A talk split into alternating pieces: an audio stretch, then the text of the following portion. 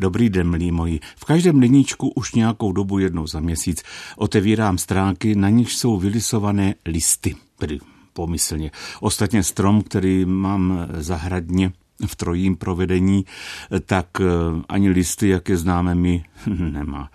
Však taky pochází z ciziny, ovšem u nás se docela úspěšně zabydlel. Psal se rok 1536, což byla nějaká 44 léta od první Kolumbovy plavby do Nového světa. Za těch 44 let výprav za poznáním, hm, nebo spíš za zlatem, nebo přece jenom za kořením taky, bylo víc a jedna z nich převezla přes Atlantik zvláštní jehličnan, jehož ploché větévky připomínaly strom života.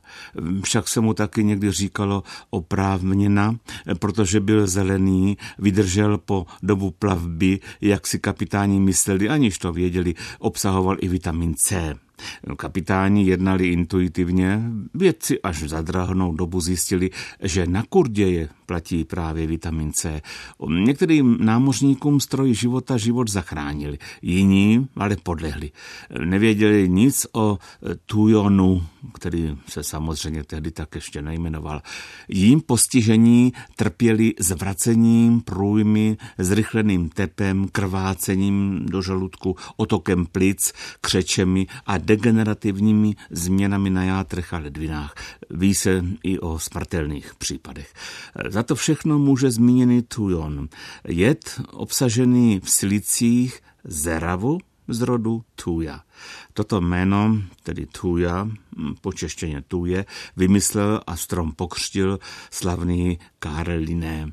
České pojmenování vybral pro tuji slobodný přírodovědec Jan Svatopluk Presl preslovské jméno znělo Zeraf, no vlastně vzniklo omylem. Omylem jiné postavy našeho obrození, tedy Antonína Jaroslava Puchmajera, který popletl slovo řeřavý, což znamená žhavý, žnoucí, psané prý dokonce žaravý a posléze i zeravý.